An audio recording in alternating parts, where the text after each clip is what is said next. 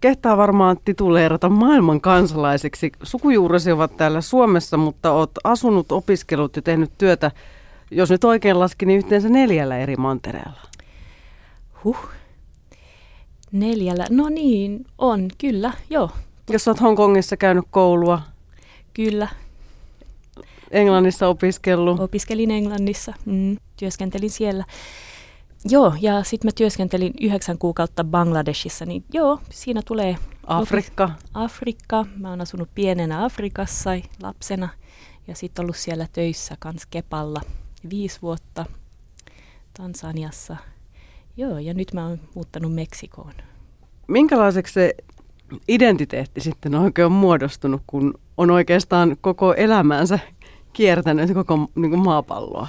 No vaikea sanoa, kun mulla ei ole mitään mihin verrata, minkälainen se olisi ollut, jos, jos mä olisin asunut täällä tai jossain muussa yhdessä paikassa koko elämän. Mutta tota, no tietenkin oma persoonallisuus on mitä se on. Ja sitten mä koen itseni suomen ruotsalaiseksi, kaksikieliseksi suomalaiseksi. Ehkä tässä on semmoinen ominaisuus, että kun on asunut monessa paikassa ja joutunut muuttamaan usein, niin on vähemmän varma asioista. Mä en ole niin varma mistään, koska mä tiedän, että muualla on kuitenkin asiat muulla tavalla ja mielipiteitä on monia. Onko sulle ollut ok se, että sä muutat ja kierrät? Onko se niin kuin hieno juttu vai oletko joskus ollut sitä ahdistunut? En tiedä, missä olen vuoden päästä. Joo, hmm. no yleensä mä oon muuttanut silloin, kun on ollut aika ja on tehnyt mieli. Ja se on yleensä ollut suunniteltua – Mm, ehkä vaikein lähtö oli muuttaa Englannista Bangladeshiin. Mä oon kehitysyhteistyössä töissä ja mä olin ollut kansalaisjärjestössä Englannissa pitkään. Ja niin kuin uran kehityksen kannalta oli tärkeää saada kokemusta kehitysmaista. Ja musta tuntui vähän turhauttavalta se, että kirjoitetaan kehitysmaiden oloista ja arkipäivästä, mutta Oxfordista käsin. Mutta mun järjestö oli aika pieni, sillä ei ollut toimintaa paljon ulkomailla, niin silloin kun tuli tämä mahdollisuus muuttaa Bangladeshiin töihin, niin se oli, se oli iso hyppy, mutta vaihtoehtona oli jäädä, jäädä Oxfordin, joka on tosi herttäinen pikkukaupunki, mutta ei silloin kun olet parikymppinen ja etsit, kestät vähän kolhuja vieläkin. Niin silloin mä muutin Dhakaan, mutta tota, mä en oikeastaan tiennyt Aasiasta paljon, mitä mä en ollut ikinä opiskellut Etelä-Aasiaa. Ihan vähän vaan yliopistossa silleen kehitys, kehitysmaatutkimuksessa. Se oli iso muutos. Niin, eikö Dakassa on yksi maailman suurimmista slummialueista esimerkiksi? On varmaan. Ja se on yksi tämmöinen megakaupunki. Itse Bangladesh on pieni maa, johon on ahdettu aivan järkyttävän paljon ihmisiä. Ja sen niin kuin näkee siellä kaupungin keskustassa, että ei ole kunnolla tilaa kävellä jalkakäytävillä ja tuntuu siltä, että on koko ajan, että kaikilla on hirveä paine päällä niin kuin päästä eteenpäin ja selvitä ja se johtaa semmoiseen hierarkiaan, jossa, jossa kiusataan, kiusataan sua alla olevia ja, ja tota, yritellään mielistellä ylöspäin. Se oli aika epämiellyttävää. Nyt sitten oot siellä Meksikossa, Chiapasissa, alkuperäisväestön intiaanien mailla. Miltä se yhteiskunta näyttää sun silmiin, koska meillähän tänne tulee lähinnä tietoa korruptiosta, huumesodasta, siitä miten kaikki meksikolaiset haluaa Yhdysvaltoihin. Hmm. Kyllä. No mun mies on meksikolainen, mutta tota, pääkaupungista Meksiko Citystä. Että hänestä on aika paljon apua siinä niin kuin luotsina, mutta ei hänkään tunne kovinkaan paljon just Chiapaksesta.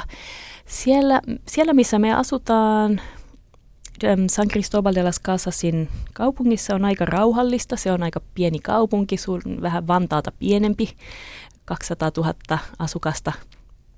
Äm, oikein idyllinen vanha kaupunki. Se on yksi ens, Amerikan ensimmäisiä kaupunkeja. Se on perustettu vuonna 1518 siinä voi ajatella, miten, miten kuvitella hyvin, miten espanjalaiset on niin kuin, verisinä ja täynnä kirpunpuremia tullut sinne vuoren huipulle ja päättänyt tehdä kylästä kaupunkia. Meksikolaiset on tosi rasistisia.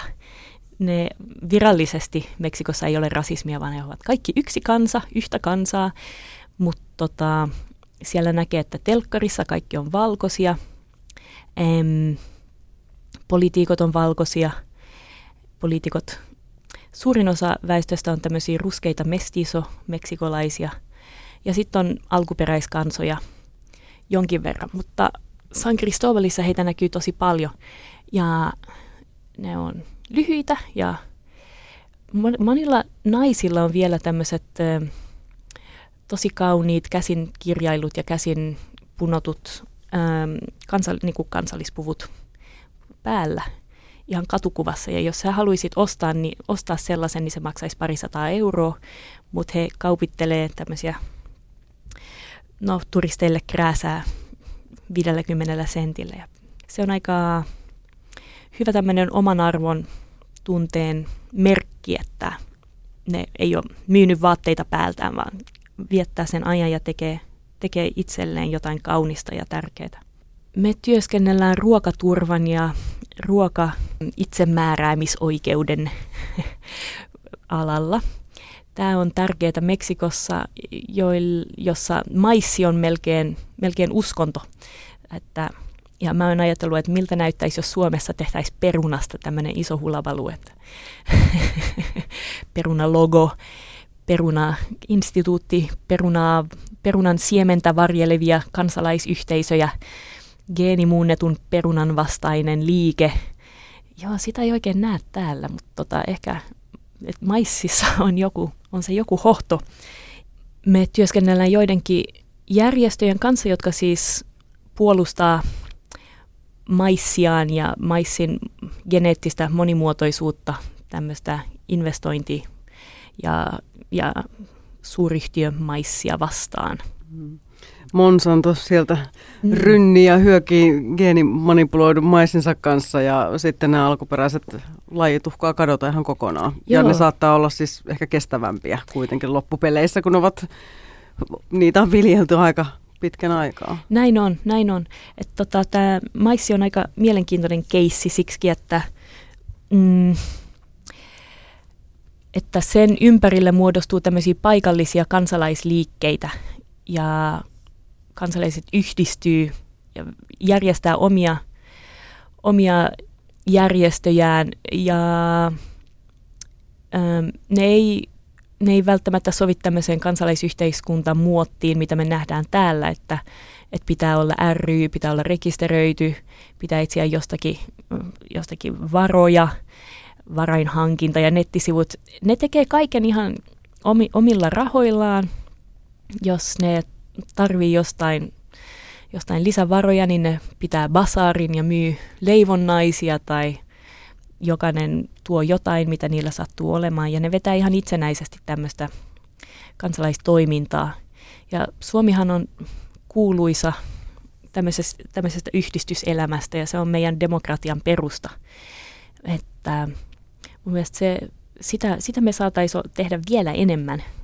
Ähm, tämmöinen, tämmöinen järjestäytynyt elämä tai joku klubi tai kuoro tai paikallisyhdistys on niin kuin hyvä sielulle ja ruumiille. Siinä tapaa ihmisiä ja saa, saa työskennellä tärkeän, tärkeän asian puolesta. Sitten Chiapaksessa on myös tämä sapatistiliike, joka on musta tuntuu suomalaisena tosi vaikea ymmärtää, että nämä alkuperäiskansaan kuuluvat ihmiset päätti, että nyt riittää, heitä on sorrettu tarpeeksi 400 vuotta. Nyt he ottaa, ottaa ohjaimet omiin käsiinsä ja, ja perustaa autonomisia yhteiskuntia tällä periaatteella, että maa kuuluu hänelle, joka viljelee sitä. Ne on, ne on vallannut maata. Tästä on jo 20-30 vuotta ja, ja sanoo ei kaikille valtion palveluille. Siksi, että jos otat valtiolta palveluita, olet myös valtiolle velkaa jotain ja ne ei halua olla niin kuin valtio, valtion kanssa missään tekemisissä. Ja tää, Suomessahan valtio on, on suuri, niin kuin periaatteessa se takaa meidän, meille hyvän elämän.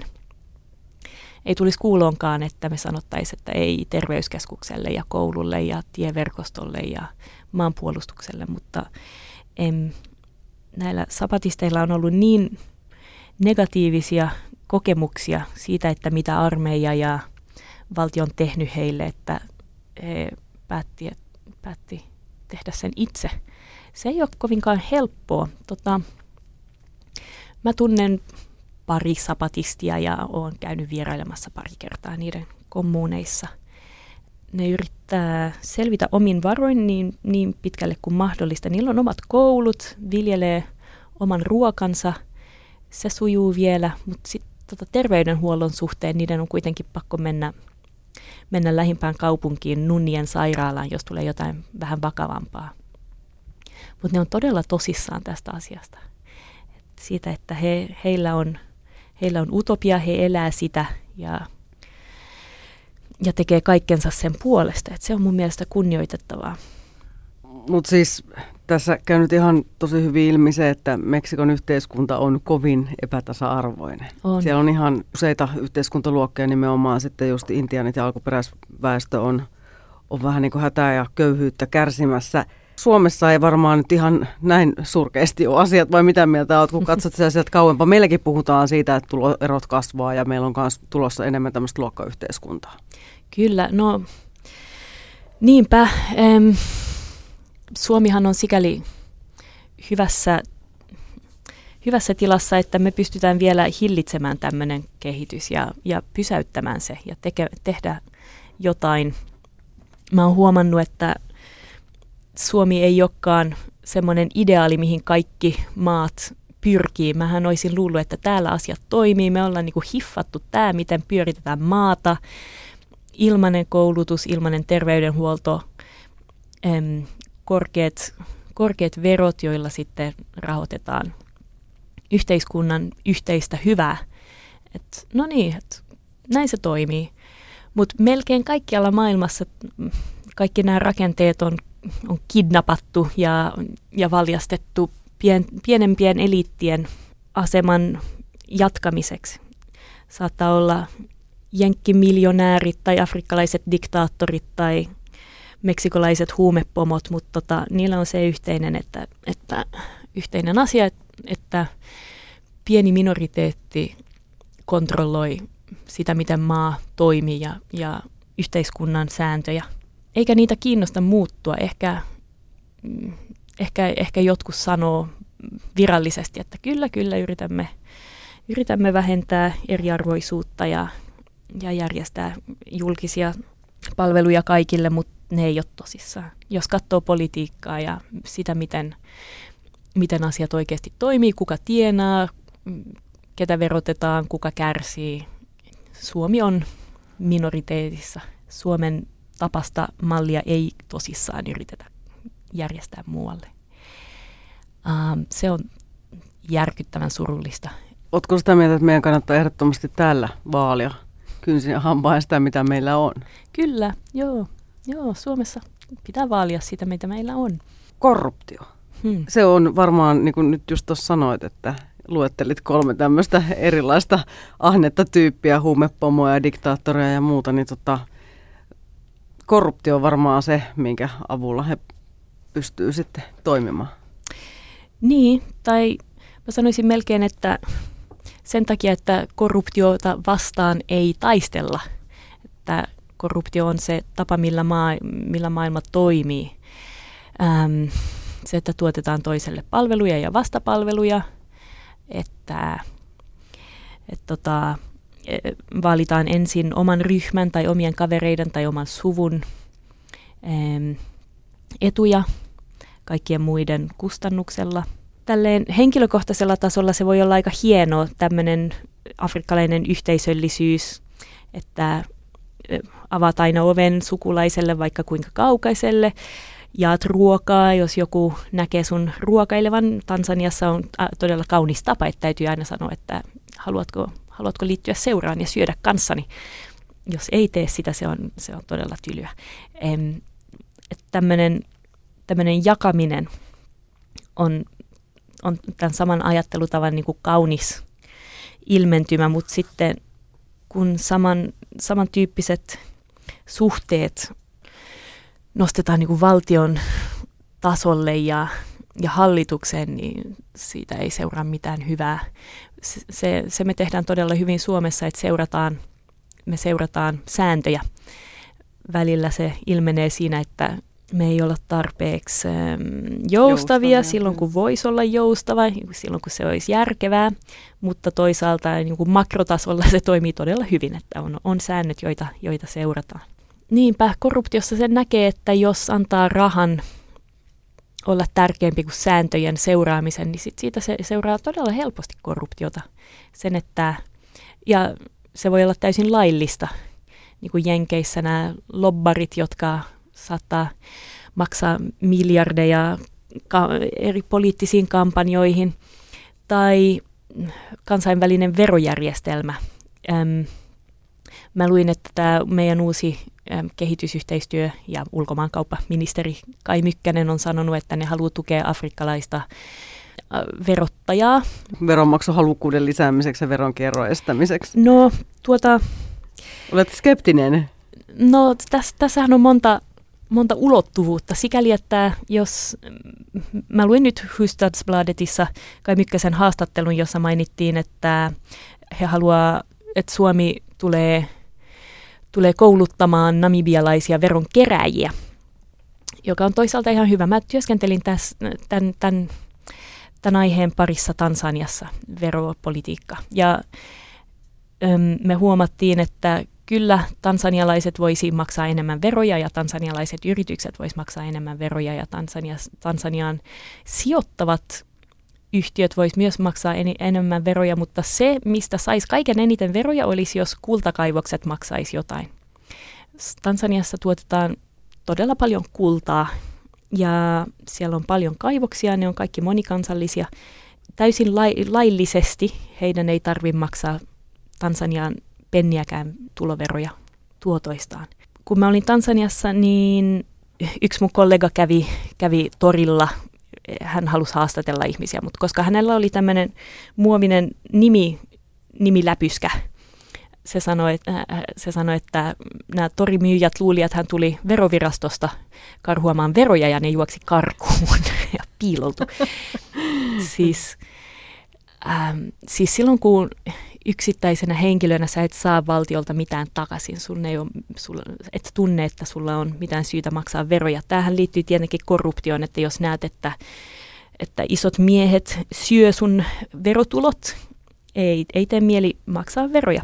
Mutta, mutta se on niin kuin, siinä puhutaan pienistä, pienistä, pienen pienistä summista, jos, jos verrataan siihen, että miten kansainvälisesti suuryritykset ja rikkaat ihmiset, henkilöt, yksityishenkilöt voi kiertää veroja. Tämä liittyy tähän korruptioideaan. Si- siis meidän kansainväliset rakenteet tekee korruption myös mahdolliseksi.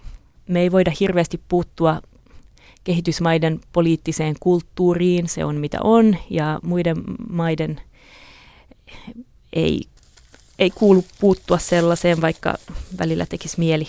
Mutta tota, me voidaan ehkä vaikuttaa rakenteisiin, esimerkiksi kansainvälisiin verolakeihin. Et se on huomattavasti tärkeämpää kuin se, että Namibiassa torikauppiaat maksaa joitain euroja veroa.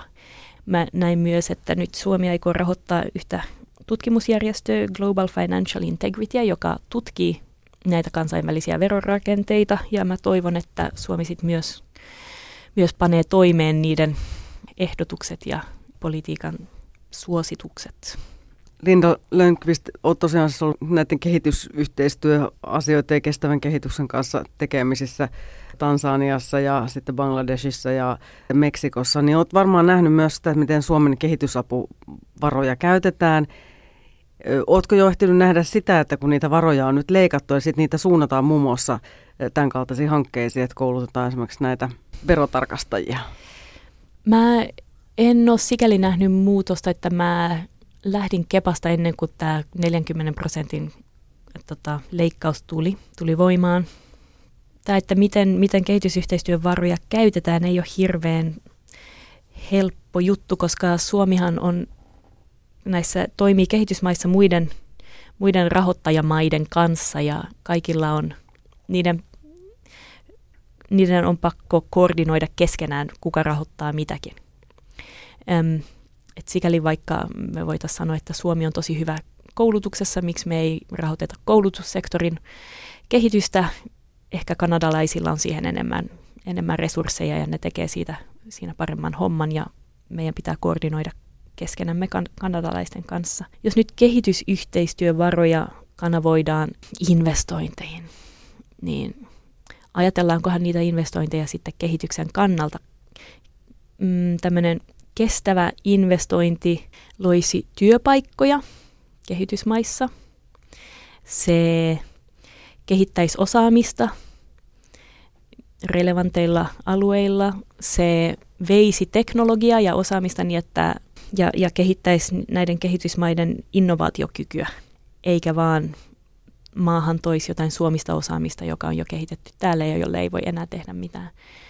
Että jos pystytään seulomaan semmoiset investoinnit ja tukemaan niitä, niin ehkä niillä on sitten hyviäkin vaikutuksia. Niin, että pääasia on, että ei korruptio jyllä ja rahat johonkin muutamien ihmisten taskuihin. No, me ollaan nyt puhuttu aika paljon siitä, että miten hyvä paikka Suomi on ja miten sitten pielessä monessa muussa maassa asiat on, mutta on varmaan jotain sellaista, mitä me suomalaiset voitaisiin ottaa opiksi, vaikka just sieltä Meksikosta. Hmm.